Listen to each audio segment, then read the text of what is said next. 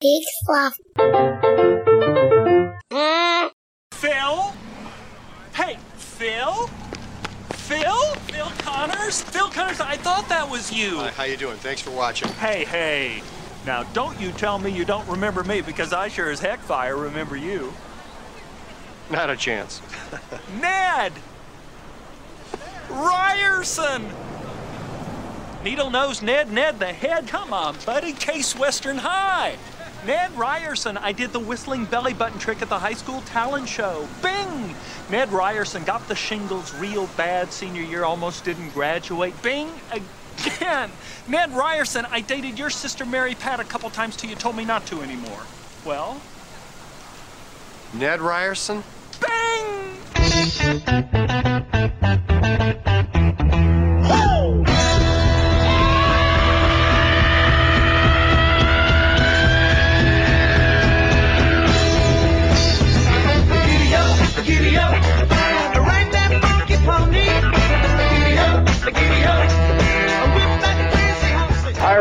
Good old JR Jim Ross, WWE Hall of Famer, and you're listening to Hobo Radio. And everything you're about to hear is absolutely fact. And now, to guys who seem to be made to suffer. It's their lot in life. Joel Murphy and Lars Periwinkle. Hello again. I'm Joel Murphy. This is Hobo Radio. And with me, Lars Periwinkle. How's it going? Hey, what's up, money? What's up, man? How's it going? I think before we um, uh, get started, just a little bit of housekeeping because I I love getting the feedback for the show, especially during the tournament. Um, uh, really, really constructive, helpful feedback, such as I'm gonna text Lars the name of a director that isn't in the tournament with no context whatsoever. Cool. That's keep, helpful. Keep it coming Yeah. though. I do like it. It is it is a little helpful because it's really like I love the context is you dumbasses. I look, I'll I'll take a little bit of heat on this. Lars and I we really sat down and we thought there were only 16 directors. And I'm a little embarrassed to realize that there's a 17th. So don't tell me who it is. But uh, yeah, no, it's look. I, I think we tried to pick some. What we did was we picked names that everybody knows that are directors that we don't have an emotional attachment to, either positive or negative. The names that have been omitted are names that we either feel passionately against or too strongly for. Mel Brooks was never going to be in this tournament because I Yeah. can't eliminate him. You Yeah. know what I mean? yeah. John Carpenter, I can't I can't eliminate one John Carpenter movie, so it's impossible. And on the other end of the spectrum, I mentioned it last week, but I'll say it again: like a Ron Howard isn't going to be in the tournament because it's pointless. He's gone immediately. Yeah, it's weird. I maybe I'm wrong, but I feel like last week we talked about our selection process. And a little bit, and I love I love that you you you you glorious precious fans of this show are passionate about this tournament. But honestly, like it's locked in. This is what we're doing, and I think as we get closer to the end of the tournament, it's starting. It's going to start to make a little more sense. The um, the names that we curated because But- we we did this was like a five five conversation like back and forth between Yeah. me and Joel, really trying to edit this down to something manageable. Yeah, uh, real quick, do you want to give out your cell phone number if more people want to text you uh, about? Sure, sure, yeah, I, can- I, can, I can give that. No, no, just no. Going to give the call and notes number.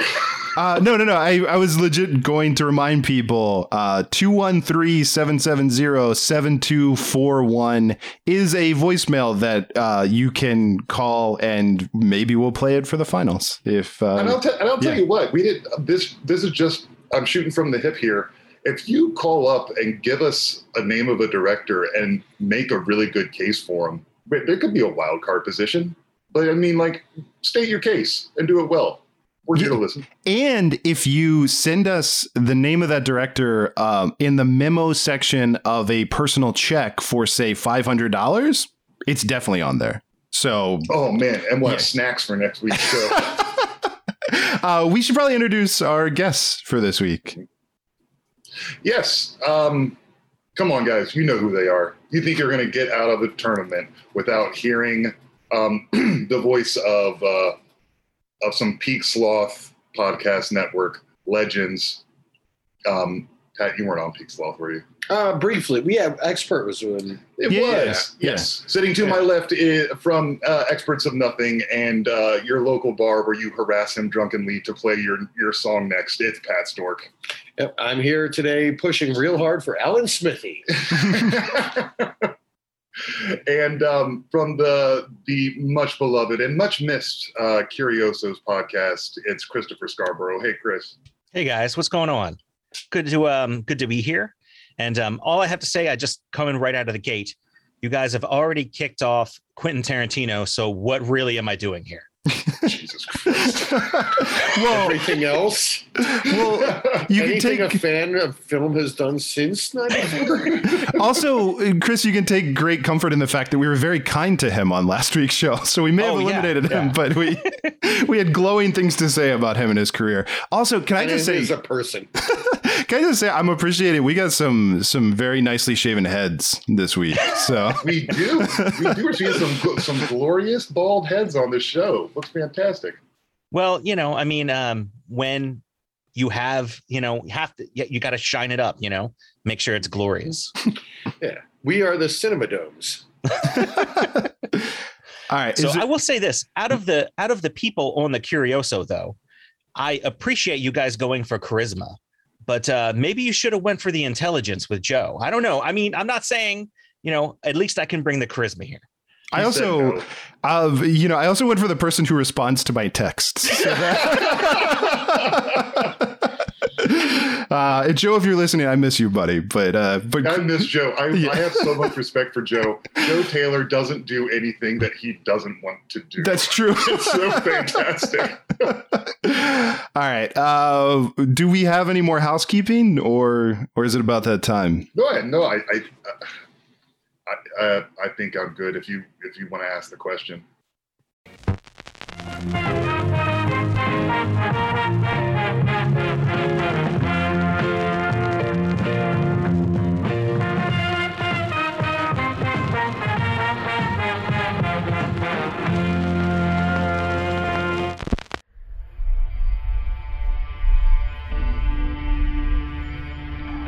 It's been a week. The debates were a little heated.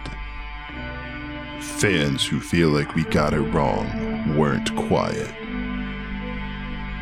We went through a first round that tested us, but now we have the promise of new matchups.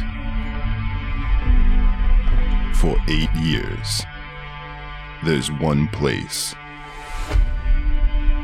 where we all come together to be contentious, to escalate, to team up on Lars. The Hobo Madness Tournament. There's nothing like that moment when y'all ready for this kicks in and we start debating.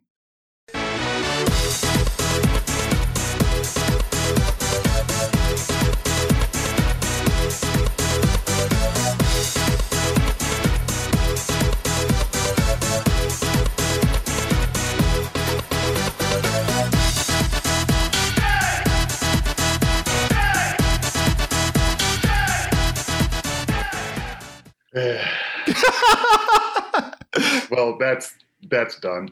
Hey, I forgot to I forgot to mention. I know we're, into this now. I went to um went to the Bowery Ballroom last night um, in you know Lower Manhattan to see uh, this really good band called The Dip.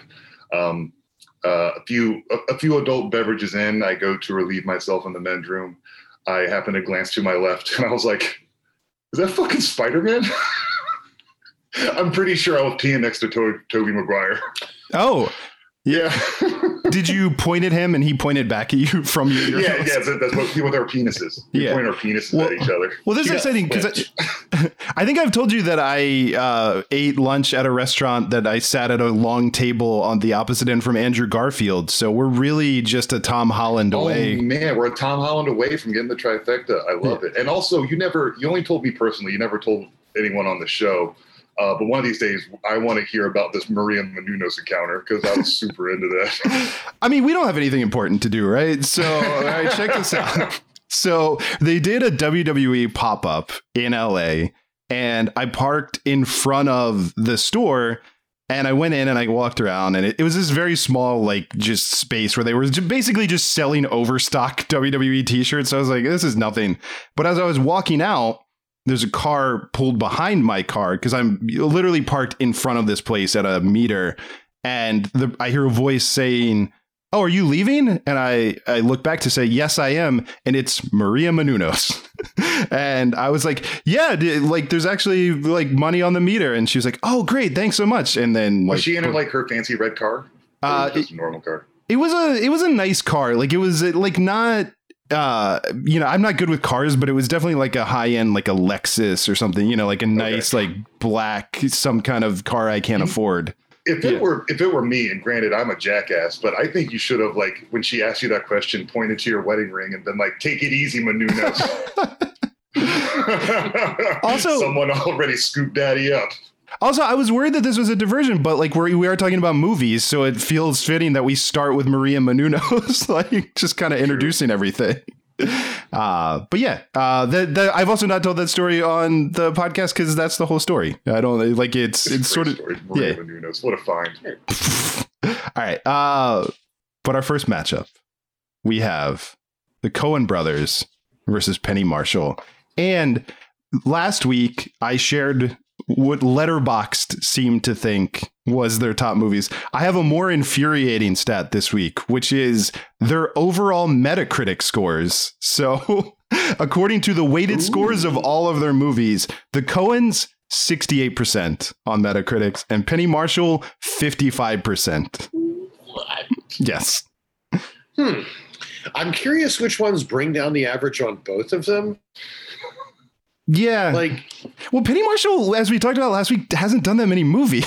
So it's no. like, so, like, I can't imagine that there is like some sort of a hate wave against like a league of their own. no. But on the other hand, like, who watches a Coen Brothers movie and really just bottoms out the review? You don't find their movies unless you know what they are. yeah, but I mean, they do like critics and everything too. So it's like, yeah. Uh, Oh. critics love to hate on the Coen Brothers as not being as good as the last thing that they liked that got critical acclaim that they also shat on in their review. It's like it's been a long, lo- long, long running trend. And by the way, when I when I have a question about the Coen brothers, I don't even go on the internet. I text Pat because he's got a, he's got a better answer. yeah, I mean, anyways, my vote is already cast, but in my DNA.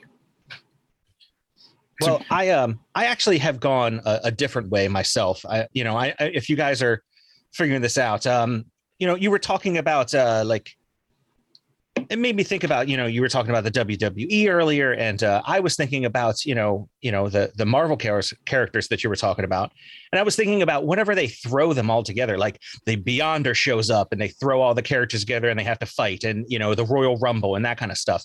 You know you can only have a certain amount of people that you know what I mean can go into the fight. So you know people wanting to throw you know extra directors in that's it's kind of it's kind of messed up. You you can't throw every single character in, right?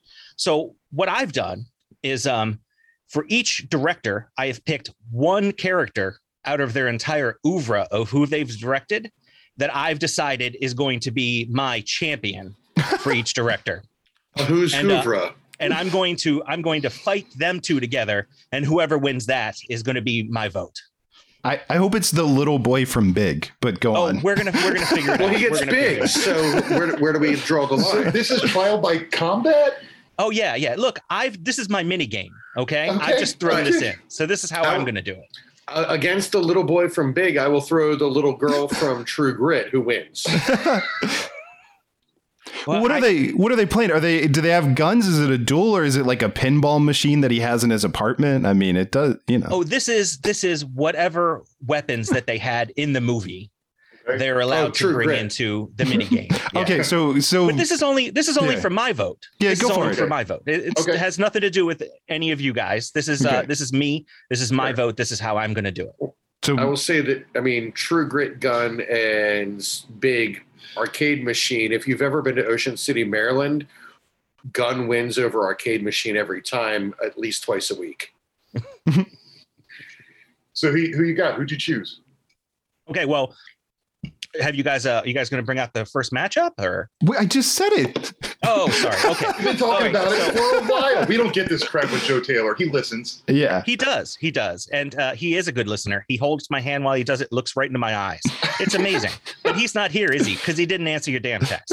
All right. So I've got Carl Showalter, uh, as played by Steve Buscemi, fighting against Dottie Hinson, played by Dean- Geena Davis. So out of those two, I'm trying to think. I think that Carl would throw Geena's bat in right into the wood chipper before he went in um, leaving Dottie Hinson, uh, Penny Marshall being uh, being the winner there. I Damn. I don't I don't know.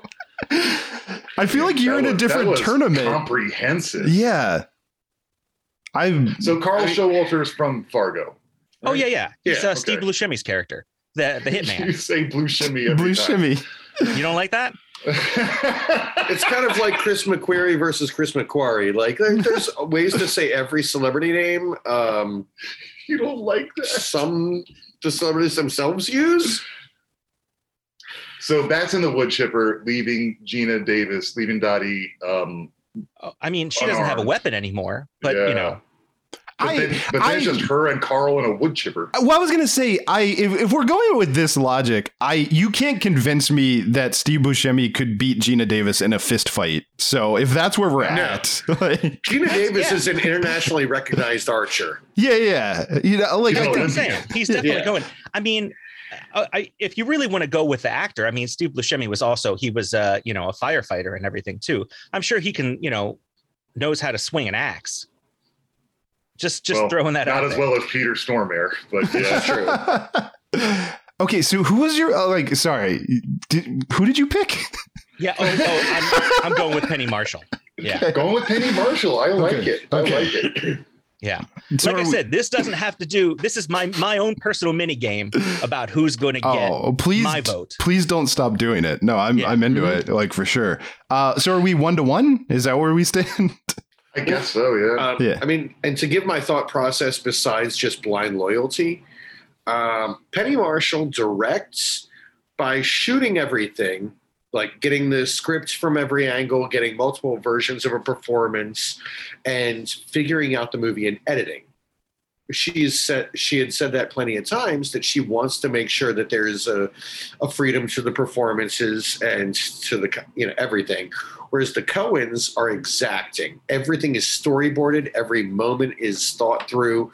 And it's been said that shooting a Coen Brothers movie is a formality. The movie's already made, they just have to get it onto film. And for me, that's directing. Yeah, well, that's like the, I I know that they say every uh and um and you know all of those are always in the scripts for like the dude. His you would think Jeff Bridges is making those choices, but it's literally written that way. So yeah, Yeah. that that is very true.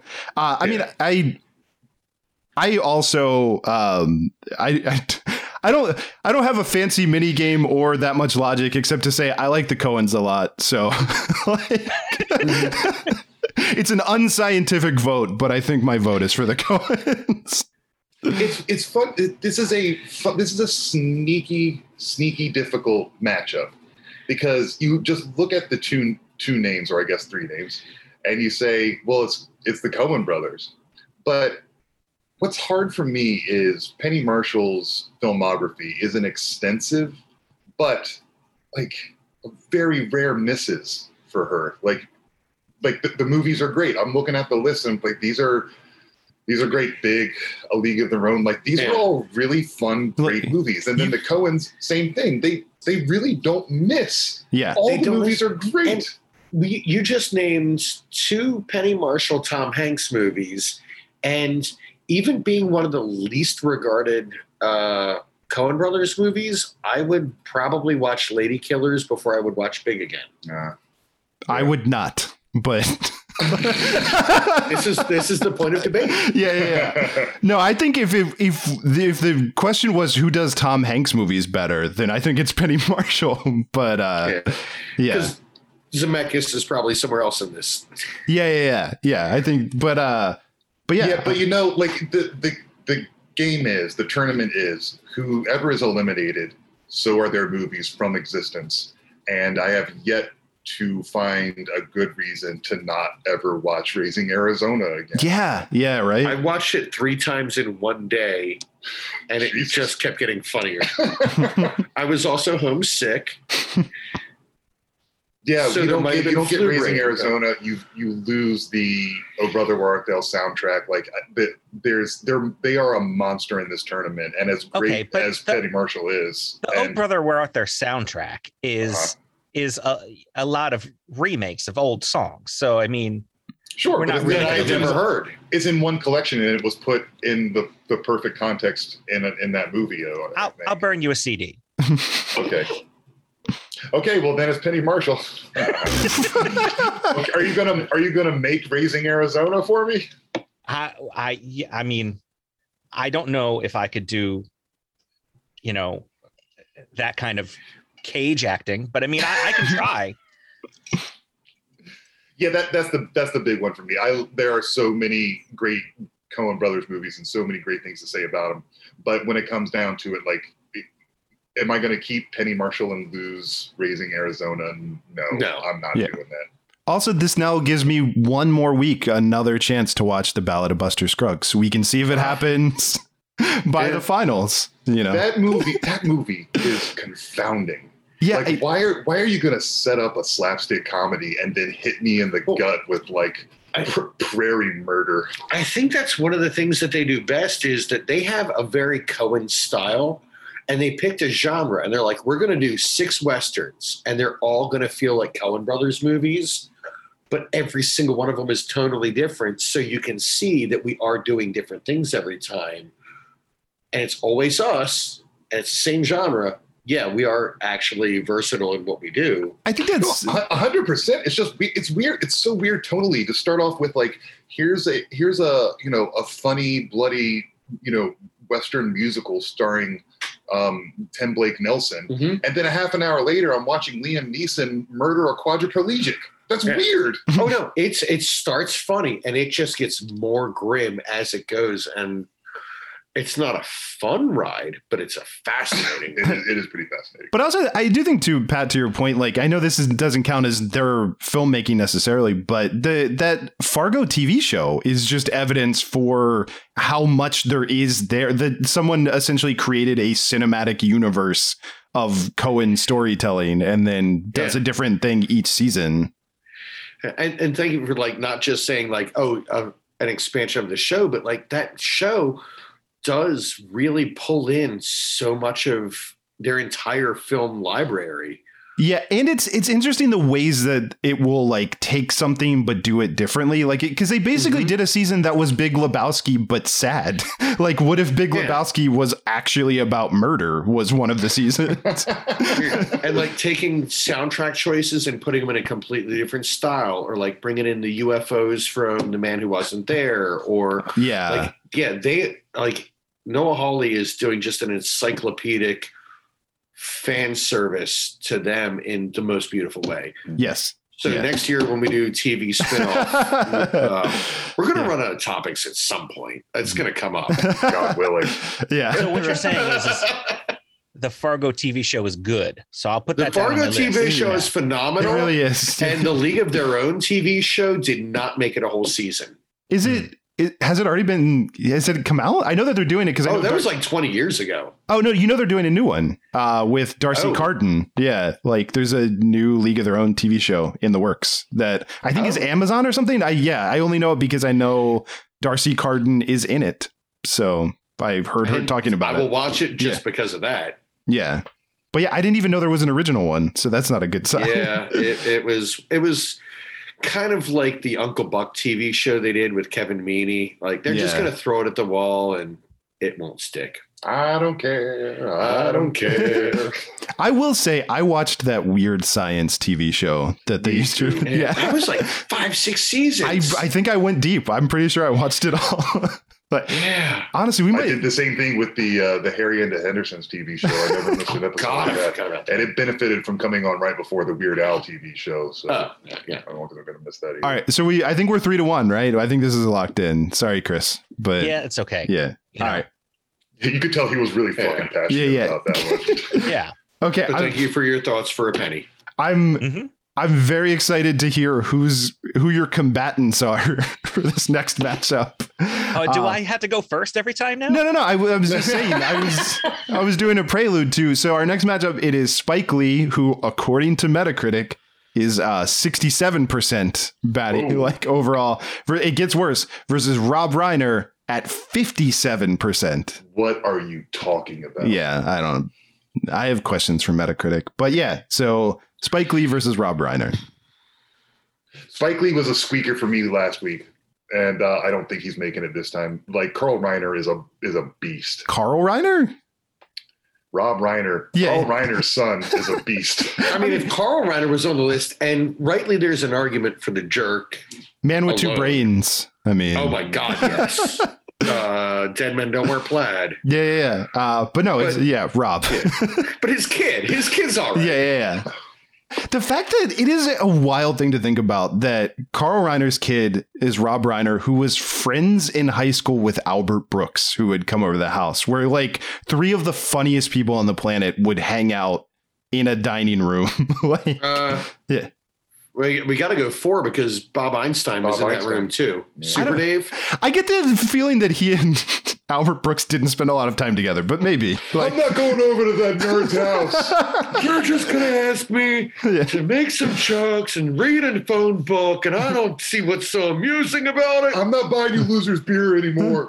That that was I don't know if any of you watched the the Bob the super what was it super Oh, Bob amazing, Einstein on documentary HBO. but it man I'm genuinely curious uh, to hear more about because you never hear him and Albert Brooks like talk like they never talked about their relationship but it seemed They didn't. they they weren't super close yeah They only well, I think they were close as brothers, but they tried not to be competitive. yeah I think they there was a competitive spirit, and so they didn't want to necessarily be involved in each other's stuff. Is the kind of vibe I'm getting. Like my brother and I both do separate things, and my brother does stand up, so I don't do stand up. He doesn't try to write shorts because I do that. Um, I think they were kind of leaving each other to their own thing and like, let's succeed on our own. And better yet, let's watch each other fail on your own so I can call you out on it.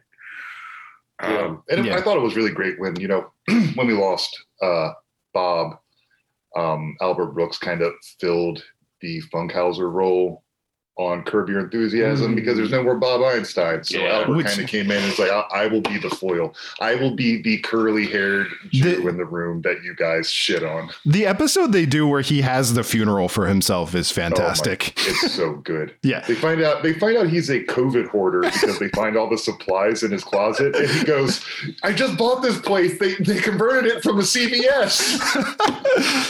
no I- yeah eh, okay but then we we are definitely off Yeah. topic yeah, Um, where this is this has nothing to do with Spike Lee, yeah by definition. Um, So has anyone uh had a chance to pick yet? Is anybody locking it in? Well, I know you wanted to go first, so Well, okay, fine. Well, right, you had right. picked your cat, your cat, uh, your characters, and I actually do want to hear this to be okay, able to so consider. so all right for Spike Lee, I've decided to pick his um uh his his. Well, I, I was trying to decide exactly whether I should go fictional or not, but I just decided oh, Why pick not? David Let's go- Byrne. let's go Pick. David Byrne. Malcolm X, Ma- Malcolm X, Denzel Washington, okay, of course. all right. right? So now this is act- actually a physical confrontation. Um, uh, for Rob Reiner, I decided to go Annie Wilkes, Kathy Bates, and Misery.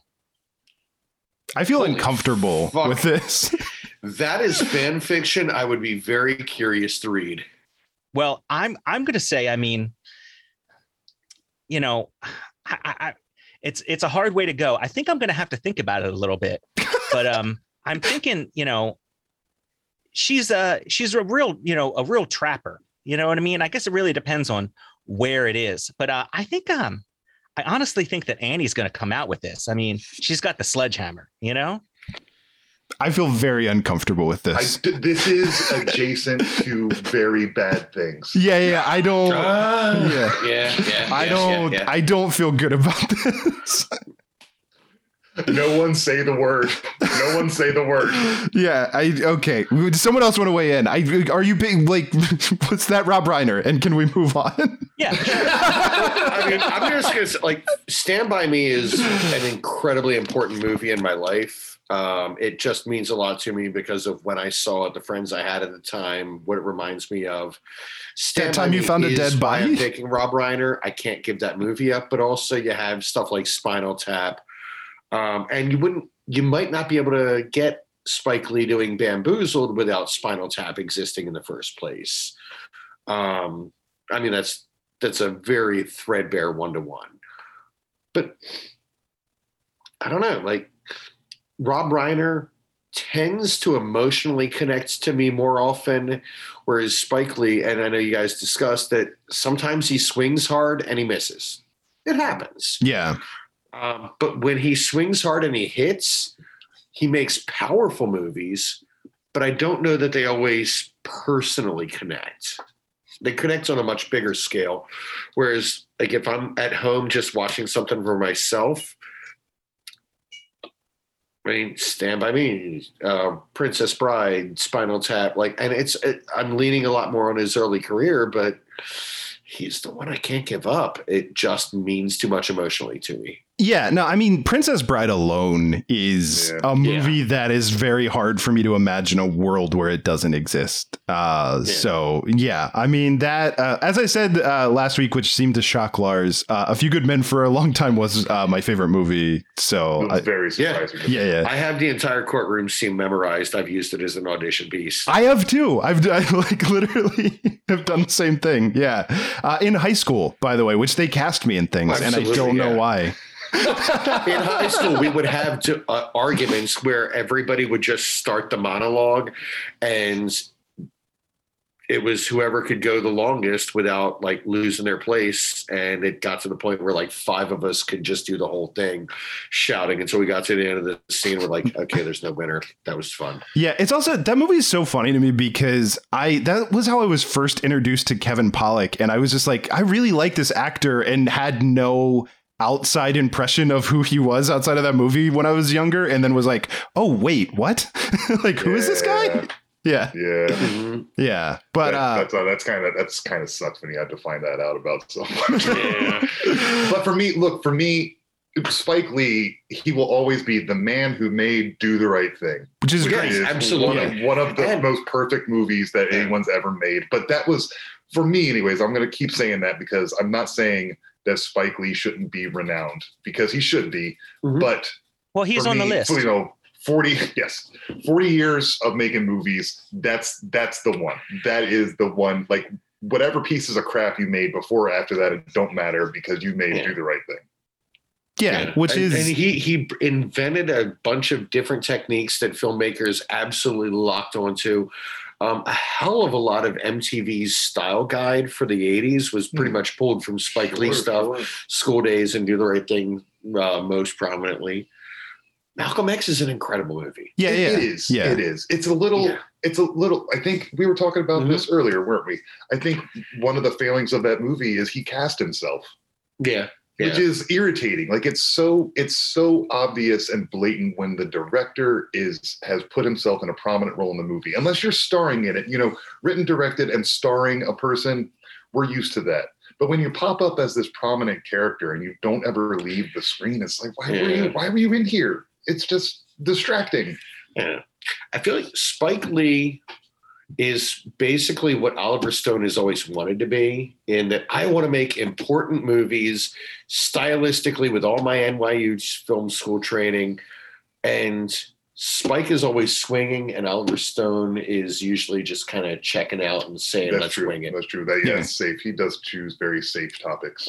Safe in that he wants them to be controversial. You know, Right. It's like Yeah. everybody is up in arms off. about this, so Yeah. I'll make a thing, and everybody will think I'm controversial. Yeah, Eh, yeah. Get off your ass. Uh, But yeah, it sounds like the the we're we're all decided. But it, I want to say two more things about Spike Lee while I'm thinking about it. Of one, I mentioned it last week. The music we were losing a lot of great music directing that he did, uh, including most recently that David Byrne American Utopia thing that I really loved. Yeah. Uh, and also, I just I really like how much Spike Lee loves movies, and so in a tournament where we're sitting here talking about movies, like yeah, just one last shout out to him, uh, just like because that's so clear in everything that you watch of his, like how much he just loves Yeah. like you know making movies talking about movies Mhm. homages that are actually homages that aren't like quentin tarantino i hope you don't notice that i stole this homages that are like They're actually homages, not hack work. yes yeah hi chris Yeah.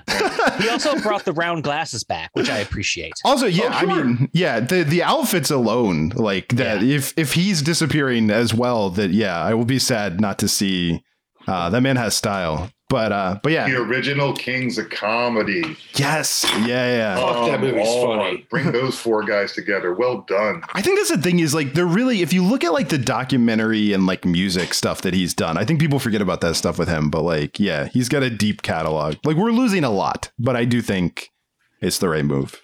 Yeah, yeah, Yeah. Definitely. I mean, the concept of this entire thing is that we're cutting away 15 sixteenths of film history. Yeah. But yeah, The, I, I the decisions are only going to get harder. yeah, I weirdly like feel like this is this might be the biggest loss like to to film that we've had. Well, you know, here's the thing though, is that when you have like a character death in a movie, it makes you feel, right? Mhm. So I mean, you know, it, it's making us feel like, well, whoever does win this at the very end, you know, they truly uh, and deeply deserved it. You know? Yeah, this is like this is like Chadwick Boseman's character in Da 5 Bloods. Like we are now all haunted by this this Yeah. disappearing and it'll inform everything that happens. So, all right.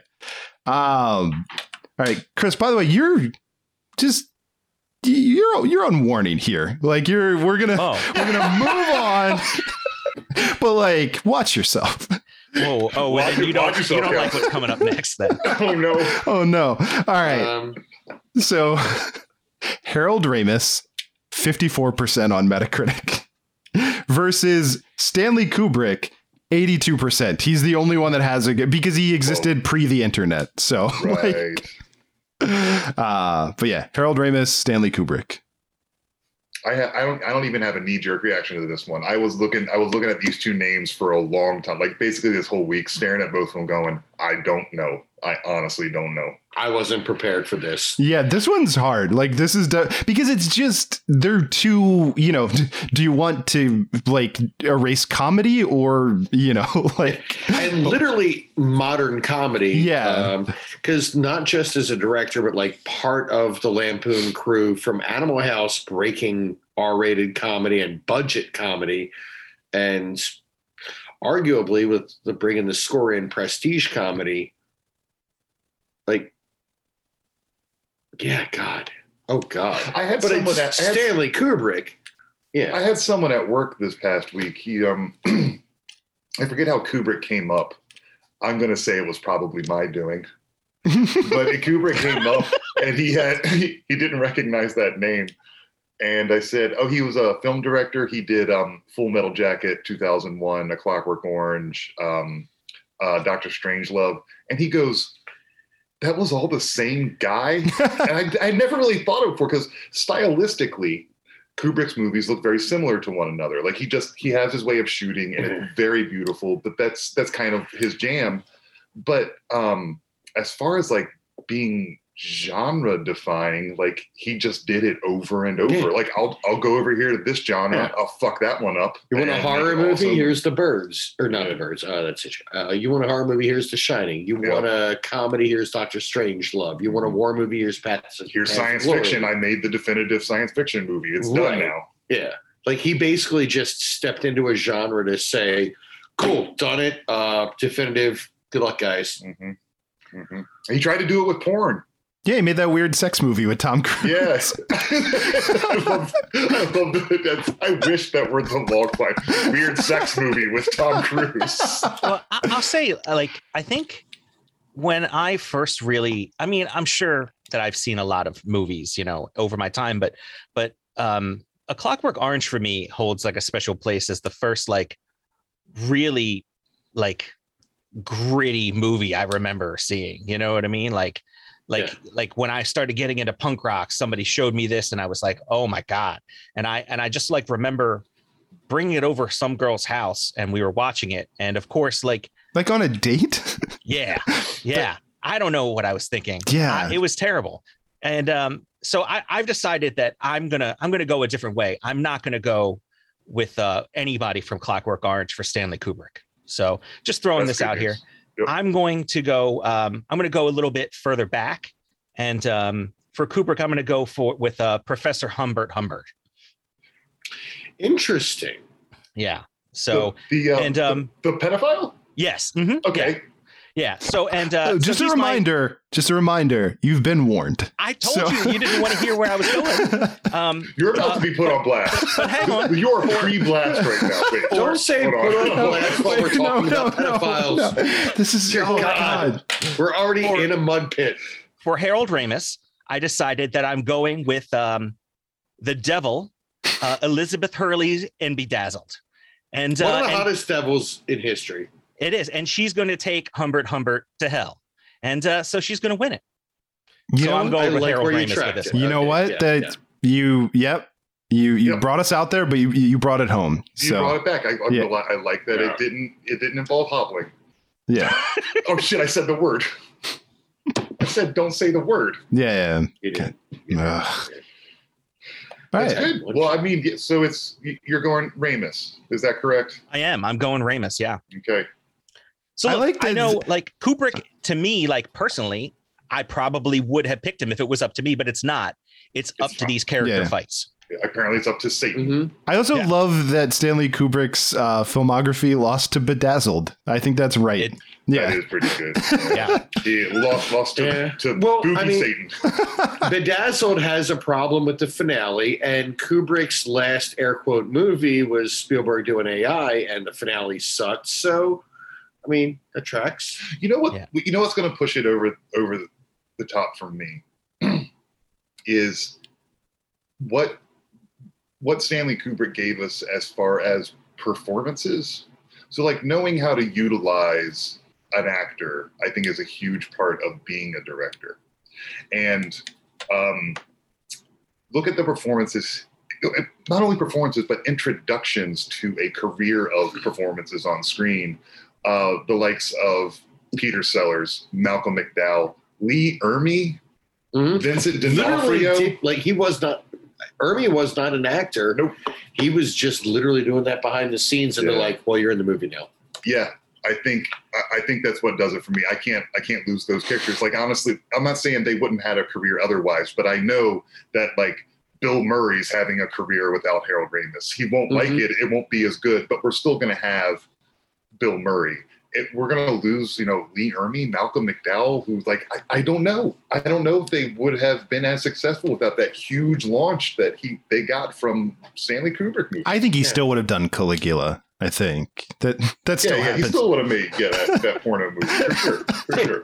Kubrick didn't do Caligula. no, I'm saying Malcolm he McDowell. Malcolm Malcolm McDowell McDowell, still yeah. would have done that. like, yeah, because he was saying his uh, career would exist. Yeah, Jumping tracks. All right. Yeah. Yeah. Yeah. If Stanley Kubrick would have done that, he would have definitely won my vote. But I mean, he didn't. So The problem would have been all the multiple takes he insisted on. So much fisting. I am out of it. Why all the fisting? I am fisting? dry. all right. I Well, need three sandwiches and a water. I'm gonna officially weigh it, like make this two to one, uh, in favor of Harold Ramis because Groundhog Day. Yeah, Wait. man. Yeah. So one on. Uh, I'm. go- You haven't voted yet, Pat. yeah. I haven't. Um, Groundhog Day is a perfect movie. It is, yeah. And I wa- I said this last week. I watch it every year, so like, oh, just on ter- pu- pure rewatchability of any of these films, like I watch it. I know why you like that movie so much. It's because uh, if that movie is real, then you don't ever age, right? Because your birthday is the next day.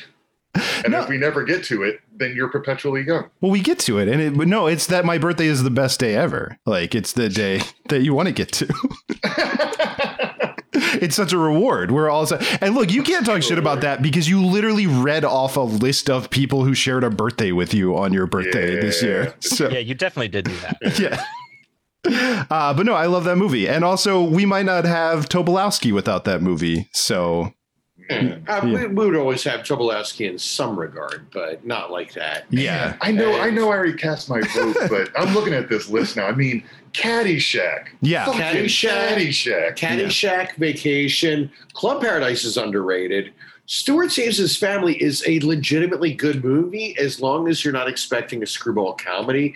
It is and a it's a really sarcastic and cynical take on family trouble that I think would play a lot better now. It's just Stuart Smalley was probably not the vehicle to use for that movie.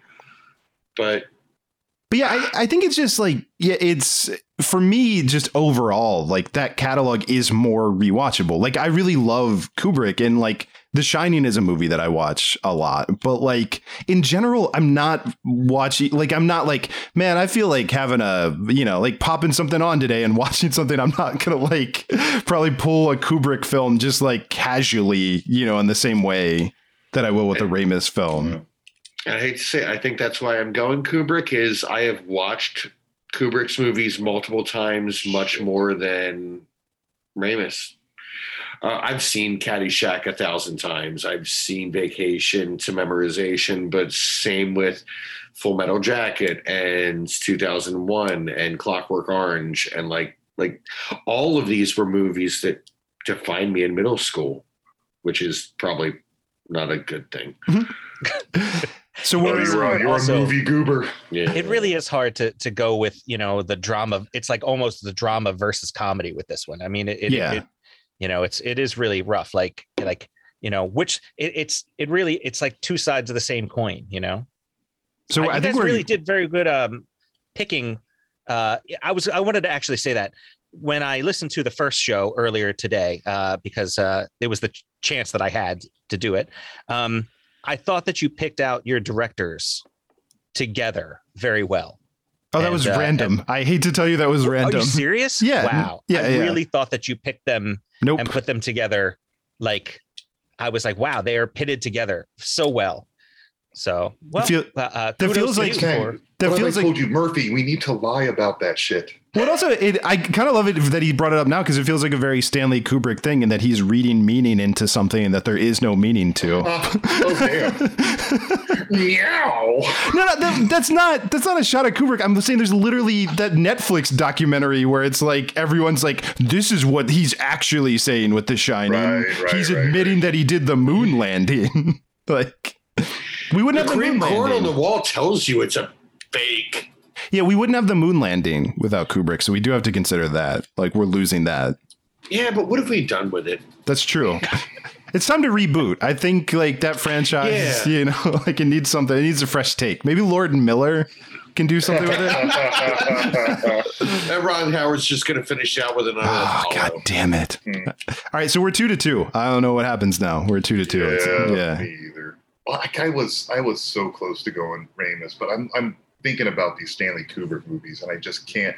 Like, um, I remember seeing probably the first time I realized I was watching a Stanley Kubrick movie was in high school in history class. This big put on Paths of Glory. I didn't know it was Stanley Kubrick. It blew my mind. It blew my mind. This is a courtroom drama about um, the French army and World War One. Everything about it should be boring, and it was it, it was com- compelling beyond justification. Honestly, like it's it's almost like I guess I guess it's a really stupid thing to say. Too good, but it almost is like too good. Like, how did you make this a good movie? This should be boring. Yeah, and it's absolutely fascinating. Um, as a tiebreak, do we want to like just go around and say a movie you wouldn't want to give up from your director and no repeats? Oh no, we don't have to do that. I'll just flip. What? What? Word. That's fine. What? Everything that I have is completely arbitrary. It's absolutely What? I'll just flip. I'm going with Kubrick. What It's just heel turn. happened? What just happened? Yeah, no, no, no. Humbert, Humbert, Humbert is now out of hell and back on. Um, Wow. back on because you guys couldn't decide. He's back on Earth. Oh no, we brought Yeah. back the pedophile on accident. You Yep, guys did that, so, I that, you know, I take no responsibility. for that. also, Lars, you're losing that Ghostbusters thing that you love so bad from the new movie. It's gone. New Oh, no, Ghostbusters he is was gone. an actor. He, He, he he's did gone. He's gone. He can't. We're talking about directors. he we're not talking- can't be CGI in a movie that he helped create if Oh, he's did you gone. not the Explain man this as a to human Pat- entirely. He's Did gone. Did you not explain this to uh, Patrick Yeah. that that like he completely disappears? He's gone. Because now we're gonna to have to me, start back from the beginning because he didn't have the right frame of mind. Because I'm not living on a, on a world without SCTV. So if we're losing Ramis altogether, Yeah, we're we- also- also, if we lose Kubrick, we lose Spielberg, we lose everyone that Spiel, that Kubrick influenced. No, the timeline corrects the things they influence, but things they're directly involved with are gone. Like you can't. There's no Ghostbusters. He's not in Ghostbusters. He doesn't exist. So like, you're changing the rules. on I've me never changed the man. rules. we literally okay, talked so about it's not just Ghostbusters. We literally talked about Ghostbusters last week. Chris, you listened to the show today. Did we talk about Ghostbusters last week? You did. You actually Yeah, did. He did thank you. say that. Yes. He did say that. Yeah. But he did say that three quarters of the way through I brought it up for him because it was relevant for him because what Penny Through the Marshall what Penny Marshall acting like I mean we are losing Penny Marshall acting as I brought her up but I don't know like yeah we who's, who's Penny Marshall? She's gone already. Yeah. Yeah. I don't Who's know Peter We're- Parker. well Never heard of him. anyway you guys did that so there's no Ghostbusters Mr. so Wright, when so just want you to know you guys killed Okay. Ghostbusters Okay, so, we killed Ghostbusters. yeah I guess technically the Paul Feig one can still exist I think that maybe that made it through Um, uh. What would it be based on? it's an original property it, it it's the only one that has ever existed You're Well, at least it doesn't ruin my childhood that way. stupid, so stupid. All right. Uh, so for our final matchup, uh, Miyazaki, who is ranked TBD on Metacritic. Oh my god. I don't know what they're waiting for. They need more movies from him. the jury's still out on this man who retired. uh, versus Steven Spielberg, rocking a solid 62%. I I well, know a lot that of that's the movie always. you sure.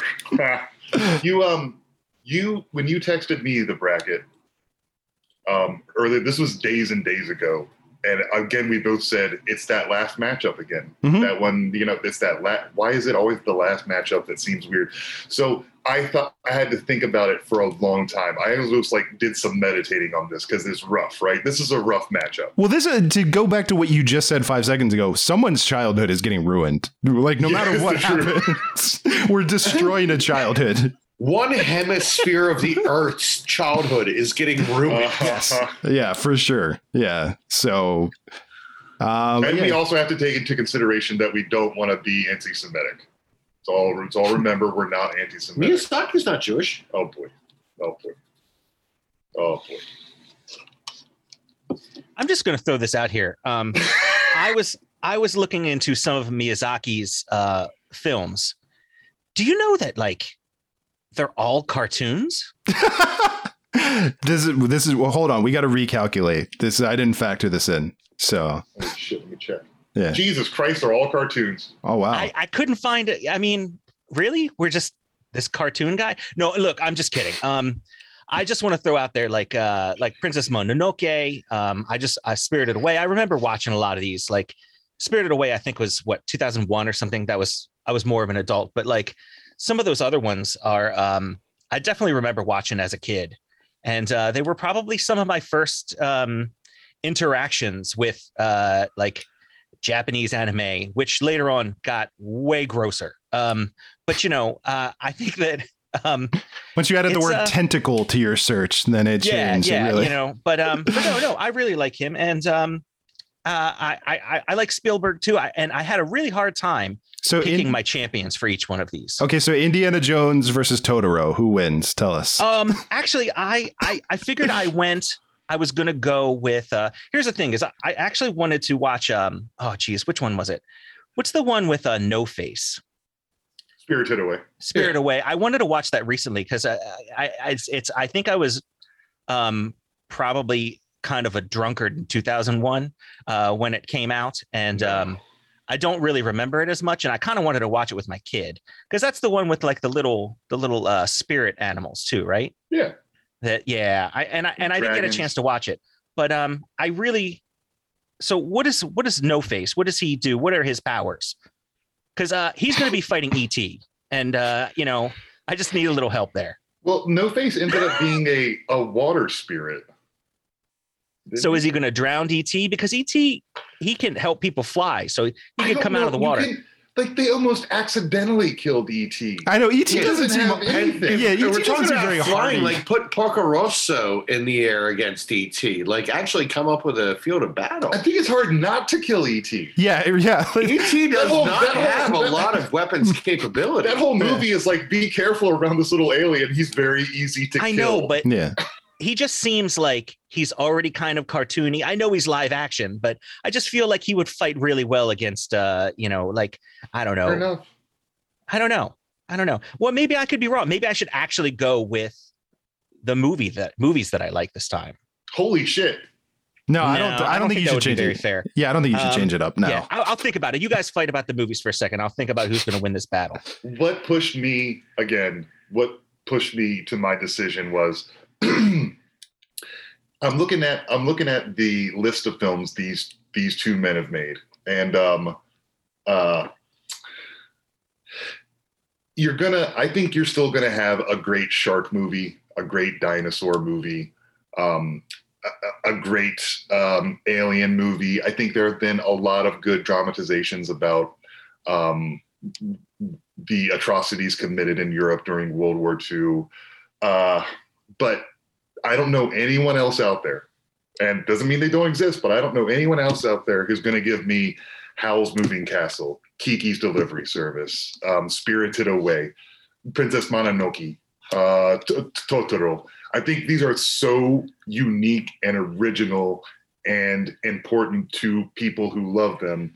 Um, and I don't think anyone else is making those movies. I think you you lose him, and you're losing a like one of the most unique voices, and I can't do that. I mean, you've been gunning for Jurassic Park this whole tournament, so I know you hate that film, and That's not what I said. That's yeah, you, you said. can't stand it, and you're you're looking for a way to erase it from history. I get that, but Officially, I've never Look, said that. it, if we could just narrow it down to one 1993 movie from Spielberg, I still gotta go Schindler's List. I was I would go Yeah, was List, yeah, probably. But okay, what's sticking with me right now is the ruling that their involvement negates movies. So without Spielberg, we don't have Richard Donner with the Goonies, and we don't have Joe Dante with Explorers and Gremlins one and two. Like, how many careers were produced by Spielberg? Poltergeist doesn't exist, and Tobe Hooper directed that movie, but it was very heavily produced by Spielberg and story by Spielberg. So you lose him on the writing credit. Spiel, I mean, Spielberg pushed Lucas to, to make a new hope. He was about Yeah. to give up on that thing, but Spielberg was one of the only champions of Star Wars who said, Yeah. "No, this is actually going to be really good, and you should finish Yeah. the damn movie." Yeah. yeah, De Palma was like quit. You'd give it Yeah. up. Yeah, Yeah, De Palma and filled De that- Palma's that opening career up. shows his, that. Yeah. Uh, And I, I'm Yeah, glad- Coppola did the same thing. He was like, "What are you doing? Stop making this stupid movie." Mhm. But look, you're telling like, does that mean Spielberg doesn't push George Lucas to keep making Star Wars? So we're without Mhm. Star Wars. Look, I, I think we all know my opinion on that on that Yeah. film. I live in a goddamn Star Wars museum, but yeah, Jaws it ain't, it ain't Totoro. It ain't Howl's Moving Castle. You know what I mean? Yeah. Someone was gonna make a good a good movie that was probably gonna be pretty similar to Star Wars at some point. But Flash no one else is Gordon. making Princess Mononoke. yeah, Flash Gordon was already made, and that was what inspired him. So I that mean, was yeah. yeah, Flash Gordon not the combined with some- 1981, and that's the best one. yeah, yeah. Uh, but yeah, but like yeah, like I'm trying to figure out the butterfly effect and how far it extends because you lose Spielberg, you lose the Blues Brothers because he, he acts in it, and no, I mean he just he doesn't act in it. Like that's you know that's if we lose Lorne Michaels. I think. Like, I'm trying to figure out where the line is. yeah, Um, I think if you were a Spielberg, Ghostbuster, again, you don't have gone- Joe Dante's mainstream career. You don't have so many people that Spielberg produced or shepherded in. You don't have Back to the Future or anything Robert Zemeckis because Spielberg recruited Robert Zemeckis in from USC to make everything his career did. So, am I getting rid of Spielberg as a director on the shelf as a director? Or everything he did to American film from 75 forward. Like that's a huge difference in what we're picking. Well, de- devil's advocate, if you get rid of Miyazaki, you know exactly what you lose. You lose all of Anime. Miyazaki's movies. Yeah, You lose gone. all of Miyazaki's movies. You lose all of the influence he had on the entire industry of, you know, anime. and you got and you got to make that decision for yourself. I'm just saying that's how I ended up where I Wait. did. It's like I'm I can't I can't lose a Miyazaki. I just Well, can't. yeah. I think he's too. I'm i think just- he's too precious. Well, we're talking the- about I'm, I'm really torn. well, we're talking about animated things. We do lose Tiny Toon Adventures, so just we we have to I'm saying factor but that. that's in. that. If, if we lose Tiny Toon Adventures, then we lose Gremlins. One and two, we lose Joe Dante's career. Well, I'm just saying his If name was we literally lose Back to on. the Future Yeah. trilogy and everything Robert Zemeckis did. If we lose Tiny Toons, So we we also get to lose Forrest Gump. So that would be cool. Tom Hanks is really taking a beating in this tournament. I cry me a river. Oh, I think Tom's I think be just I think the real problem is that Tom Hanks works with all of the greatest directors. Fucking dummy. Uh well, I think Pat, did you vote? Are we one to one? No, Like, I, I'm, try- I'm, I'm again. I'm trying to still figure out like Uh, where the rules set.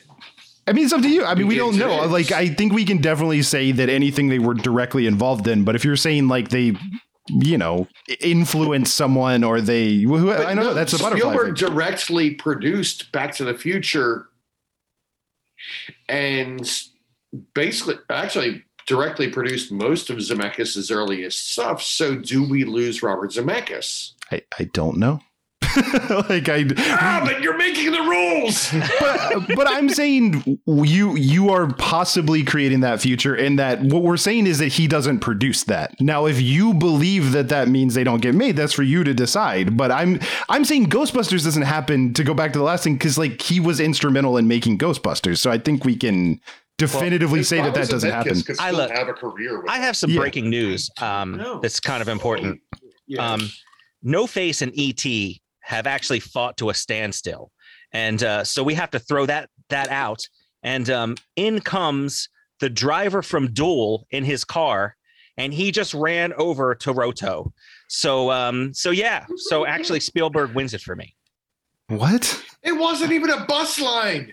Yeah, He was no, not he ran him on over. a bus Yeah. line. And then later on, I guess the uh, the tractor trailer that was chasing him came by. He ran him over too. So it's it's really kind of sad. Oh, I also that the idea sad. that Totoro can be run over, but like I just don't. There's nothing to suggest that that thing doesn't just bounce off of a car and then float Look, into Joel, the air and dance. around. I don't remember around. the movie that well. Okay.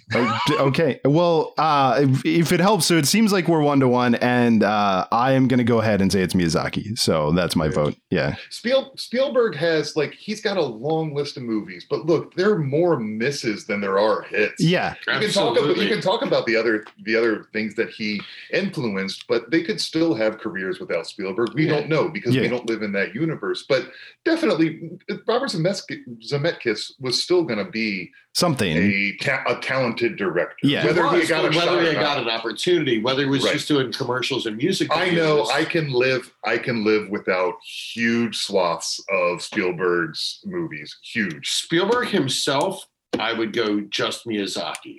Absolutely, hands down, Miyazaki over Spielberg. It's the expanded universe rule that was just kind of thrown. Well, here's what we know. If we lose Spielberg, we lose I, and Spielberg thrown and last work. episode, but The the rest of it, we actually don't know. Yeah. I mean, we just don't. There's no way to know that. We don't live in that reality. So if you want to say everything else is the same, but Spielberg's gone, I mean, there's your answer. But we Yeah. we don't know. We actually don't know. it's fair. This is why this should be a more uh, a season of Quantum Leap than anything. Well, you just said the secret word. Yeah. Uh, we still have Quantum Leap, right? I don't think anything. No, Donald P. Bellisario still served in Vietnam and still was inspired to go into television. But see, I think that's the thing is I think Quantum Leap is your answer. Back to the Future is your answer. Those timelines, the stuff still happened. You know what I mean? Biff was still in his life. Like it, it might play out differently, but like the same core things happened. Every relative of Marty McFly still looks like Marty McFly. He still wants to bang his mom in every iteration. Like if we're saying if we're saying that the timeline hard corrects itself, I believe it does. Uh, It's a if it's point in time. Yeah. then I go Miyazaki. As long as I'm not losing all of the other stuff, I'm much more precious about everything Spielberg gave outside of what he did than Miyazaki we keep. Plus, who the fuck cares about Jurassic Park? Am I right? The dialogue Finally, is terrible. finally. Stan Winston made that movie. I'm Stan just- Winston is an absolute genius. Everybody else, fucking amateurs. Lars, thank thank you. I know how hard it was for you to finally admit that, but I'm glad we got there. One of my favorites. That movie is so bad. I just this is what it's exactly what I was talking about. You can't be critical of Jurassic Park for some reason. I mean, just thank you for giving me a clean clip to just save for future episodes. I really Yeah. appreciate that. Context. Can we all say thank God that that Christopher Scarborough stopped eating that popsicle finally because it was really distracting. Was it crunchy? I'm sorry. no, Oh, it wasn't the crunchy. it was, we it was hot, dude. Yeah. Oh, it's actually um my wife made before I started the show, my wife actually made me a a a bloody mary and it's a uh what is it called? Oh, the celery. Uh, celery, yeah, a little bit of celery I was chewing on. Yeah, you for the audience at home, like Scarborough was sucking on the end of this celery stalk and like I mean, some of us buy Curios. Ooh.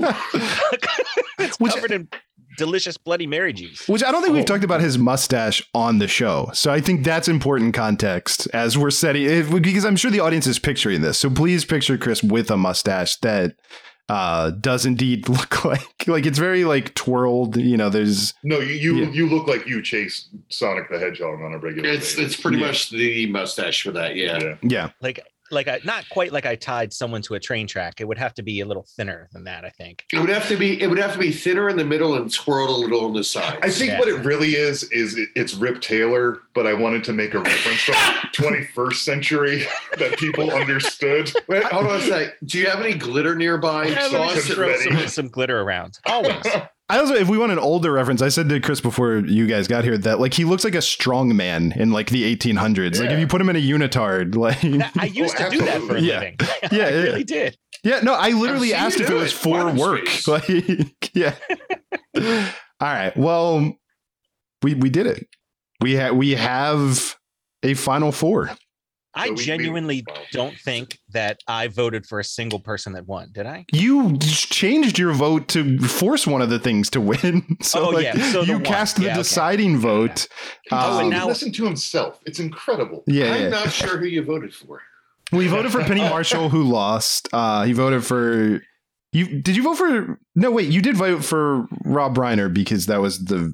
Uh, we're not re- recapping that, but Yeah. not doing that. uh, I no, tried. you I- you're you're batting fifty percent. I think for Well, that's not for bad. success That's not rate. bad. Yeah. So our final our final four are the Coen brothers, Rob Reiner, Stanley Kubrick, and Miyazaki. That's it. Man, those are monsters. Yeah. luck, guys. Yeah. There's not a bad not a bad choice to be had in the finals. And Did you again, hear just him? Pat this out just here. left the room and said, "Good luck with that." Yeah, because. I actually don't know what we're gonna do. we'll I'm figure just it throwing out. this out here. You guys know that Miyazaki only does cartoons, right? I heard. You- I heard. yeah. There's a And rumor going you guys around. Just voted yeah. for him anyway. There's a Okay. rumor going around. You don't like Yeah. cartoons? What's your beef with cartoons, bro? I, I no no problem, no problem. Just just throwing that out there. Are you calling us like we're kids? Are you saying we're children? Like we're amateur? No, I'm little- literally just being inflammatory. I'm sorry. I don't know. I don't know what's wrong with me. Can you also go back and rewatch My Neighbor Totoro? I feel like your your understanding of it is very suspect. I I, I will do it. Okay. I will watch Totoro. Um, aren't they on uh, HBO Max? I think. They I they think? are. Yeah, they yeah, HBO Max has deep Right. on that catalog. So Well, I mean, yeah, I guess technically he still uh, exists right now, so he does. I can. Yeah. Yeah. I can go back and watch it, but uh, no Jaws. I can't watch Jaws anymore. Nope. Yeah, I'm missing anything. I There's mean a guy named Harry. He has a bad hat. It's no big deal. also probably better for like sharks in the world. All that shark true. panic doesn't happen Yeah, now. yeah, they did. They did. Took, they the sharks took it on the um, the proverbial chin after that movie. Everyone was like, "Fuck sharks." Yeah, Kill yeah. 'em." Yeah, so so we Well, probably have that's a, like a actually really Spielberg thing. Is like fuck sharks, right? yeah, yeah. That's it. yeah. Yeah, I we mean, have as opposed to you know, um, never, never mind. Forget it. I was gonna say, as opposed to some of the other characters that I brought up. I mean, I would rather them be fucking really sharks. you really really It's trying to bring this I yeah. love it. It's, it's deliciously weird the way your mind works. By the way, I think you fucked up, Pat. Uh, What? it's all official now, but you know, with We Lose when we lose Spielberg, we also lose Mac and me. No ET, no Mac and me. What if we I just get can, I can and live me? with that. But What we do lose we do lose Paul Rudd being able to do that on What- Conan every single time. I, I like to believe that somehow Mac and me is the only Still thing that exists. It, it exists, but it's just there's like no. that's the hit. Yeah, like, yeah. There's no ET, so Mac and Me becomes the definitive genre classic. exactly. Yeah. there's a there's a, a terrible wave of kids getting wheelchairs and trying to jump off cliffs. Uh, yeah. That make that makes battery not included like the not the third tier, the second tier? Is that Oh, jump man. up? Battery- Uh, Spielberg was involved in the story, so that movie doesn't exist. Oh, well, Good. screw it. I guess it's gone. That Yeah. movie made me cry. Also, Not Lars, I am. I don't think we we really gave enough weight now that it's settled, Lars, to the fact that you you were willing to get rid of Star Wars potentially. That because look, I- I said it. I was really trying not to overstate it in the first round, but Miyazaki's movies are so unique and precious to Yeah, oh, me. yeah, yeah. I- No, I don't they- know. yeah. Like. I, yeah. and I'm not saying that I can't be objective about it. I can be objective about it, but uh, yeah, I would I would lose Star Wars to keep a, a Miyazaki for sure. Well, luckily we was Star still we still have a a pork based character who flies around in the sky. So Yeah, we lost Russell. Porkins, but like Oh. And- and honestly- Stay on target. Stay on target.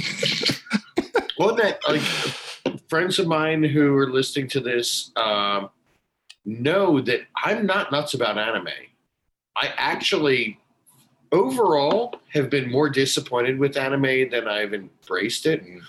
Uh, but Miyazaki is absolutely a standout. That I love Miyazaki. I love Miyazaki films. He's his own genre. It's Yeah. incredible. And, and that's Yeah. the thing is like I can I'm like I don't like anime, don't recommend anime to me because most of my friends recommend stuff that is not something I'd be into One Punch instead of Man. You'd like One Punch. I would like that. Yeah, Yeah, really good. I did. This guy's gonna Um, beat everyone. yeah, One like- Punch. There's stuff that I like, but people were so blanketly recommending stuff that was terrible. And it was finding Miyazaki on my own after I'd already decided never to watch anime because everybody kept telling me the worst stuff to watch. I love Miyazaki despite it being something I really had a bad distaste for. yeah, I think I don't I don't remember if I talked He's just that good. Yeah, I don't remember if I talked about this on the show or not, but I think maybe I did. But uh, yeah, Molly and I went to the Academy Museum and they have a Miyazaki exhibit right now. And it's just like, just looking at those, even the backgrounds, like just they have a bunch of the backgrounds. They have a bunch of artwork, obviously, like at, for the exhibit. And it's just like every single thing that might have been on the screen for five seconds is the most beautifully painted, skilled, like handcrafted loving scene. Like I any of the just backgrounds from one of his films, I would put up as a piece of art on a wall. Yeah. Like, yeah. Mm-hmm. You guys are really selling this guy. I might have to like start watching a couple of the movies. Oh, it's, oh, it's really good. Let me warn you before you start watching the movies. They're all cartoons. Yeah, yeah, yeah. Okay, all right. Yeah. Oh, yeah. I'll give it a try. I'll give it a try. Okay. All right. So you might think like, well, I don't, I don't pee pee and poo poo in a diaper, and I can wipe my own nose and stuff. So maybe I shouldn't watch these cartoons because I'm a big boy. But I've they're actually- actually like they're big boy cartoons. If I've it actually been helps, The Simpsons um, is also a cartoon. What is what is the one uh De- Demon Slayer? I've been watching that with my son. Oh, right uh, on. Sam. He's been really, really into that. We actually went during COVID to go see the the one. There was like nobody else in the theater besides us, but we actually went to go see the one, uh, the Mugen Train or whatever it was. It was pretty good. I've been enjoying Right it. on.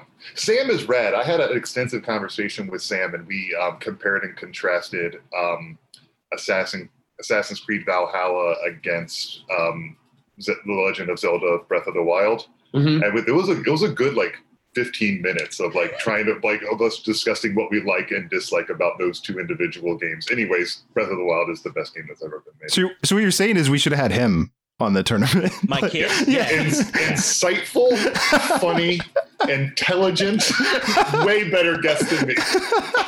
When I'm hearing Breath of the Wild is the greatest game ever, but I hear Dr. Mario, I think I've got next year's tournament lined up. Oh, oh. All right. Uh, do are there things that uh, either one of you would like to point people towards? Is there anything that you want people to know about? Well, I, I'll throw this out here real quick. Um, uh, we've been a little bit slow in the uptake recently because the pandemic has uh, has done a lot of things to a lot of people, and um, it's been kind of rough. And I'll say, um, so we haven't been putting out episodes as much, but go listen to the Curioso.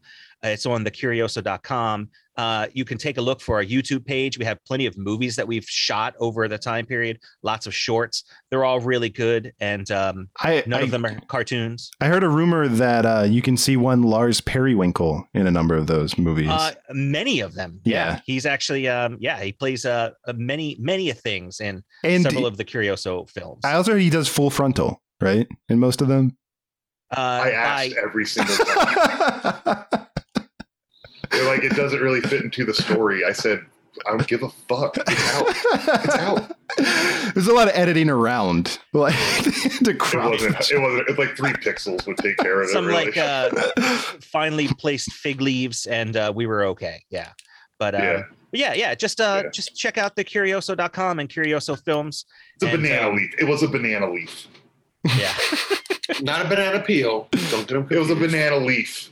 I mean, I'm not going to go palm tree, but it's more than fig. God damn it. and uh, my wife wanted to just come say hi to you guys real quick. Oh yeah, yeah.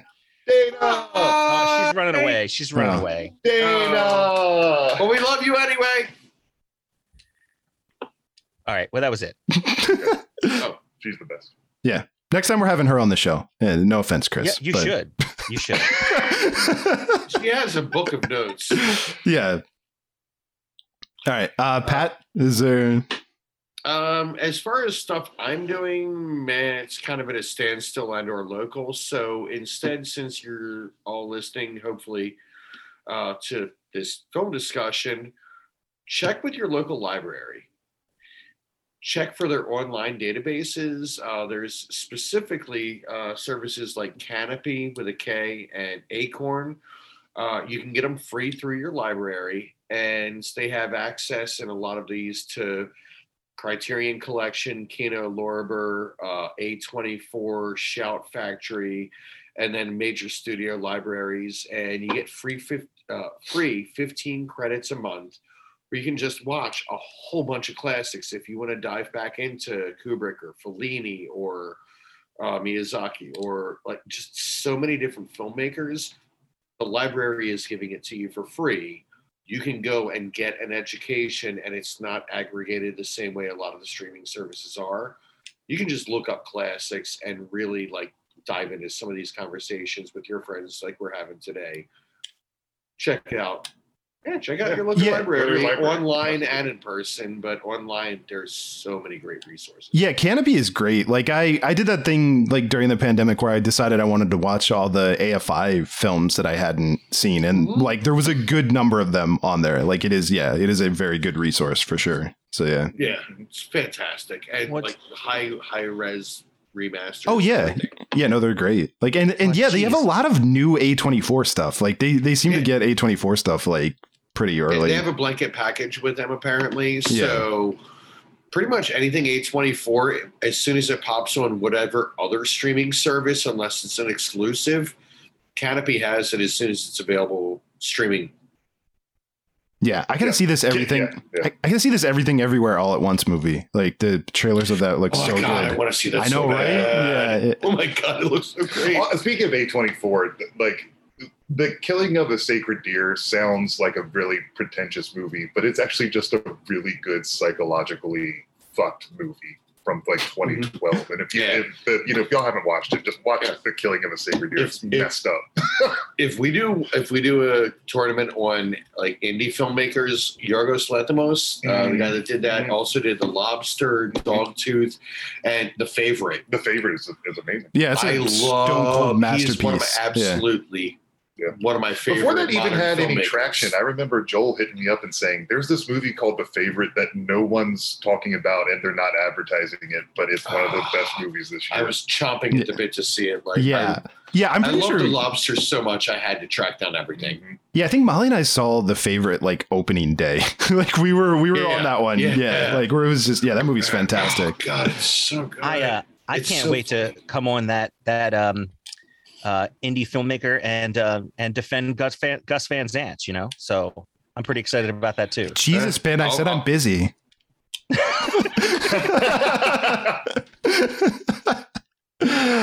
Uh, well, Chris, do you want to do you want to tell everyone that we never remembered to highlight the songs that we're playing, but we have a special one to end oh, yeah, this week. Sure. Um, yeah. So over the pandemic, uh, my good buddy Joe, who has been in tons of bands with me, you know, and does the Curioso podcast with me, and I love him dearly. He decided to uh, basically remaster all of all of his old band's music as well as our one of our old bands, Wasted City. So um, I think you're going to play out a track called "Dirty Sugar" from Wasted City. That's uh, I believe Joe playing bass on that, me singing, him singing backups. Our friend Don's um, on there as well, playing guitar. Linda on bass. It's uh, it's just um, yeah, it's a good time. So And a great enjoy fucking it. band name, by the way. Yeah, right? Wasted City. Yeah, we played a lot throughout Baltimore. We really did. My favorite was when we played at um at Fletcher's and uh, uh, it had Wasted City uh, right underneath of uh, twelve ninety nine fillet. Dude, you guys Oh open for twelve ninety nine fillet? amazing. Yeah. Yeah, No. Yeah. Yeah. It's pretty good. that's my name next to the Salisbury steak. Don't you forget it. I think it was a pepper steak. It might have been a pepper steak. It's been a minute since I've seen that one, but yeah. All right. So remember, question everything. Shut up and get a lawyer. Oh man, was it a pepper steak? Now I gotta rewatch that episode. It was a pepper steak for sure. Yeah. Do we lose that episode? Shit.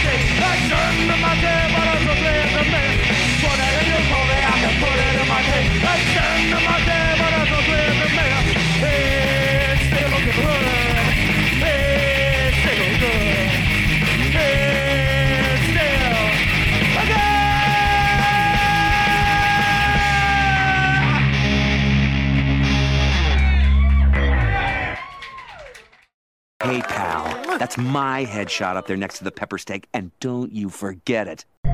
Hobo Radio is a production of HoboTrashCan.com. If you enjoyed the show, please rate or review it on iTunes. Hear more great shows on the Peak Sloth Podcast Network, like this one. This is Joe. And this is Chris from the Curioso podcast. You are currently listening to The Hobo Radio. Joe, do hobos listen to Hobo Radio? I think so. They have one in their stick and bindle, right? Uh, that's called a bindle stiff, sir. Bindle stiff. And you know what? If you listen to the Curioso, you will get to know things like that because we talk about the weird, the strange, the bizarre, and sometimes the mundane that you just don't know. So enjoy your two hobos, but you can catch us At thecurioso.com. on the Peak Sloth Podcast Network. Nicolas Cage wants you to.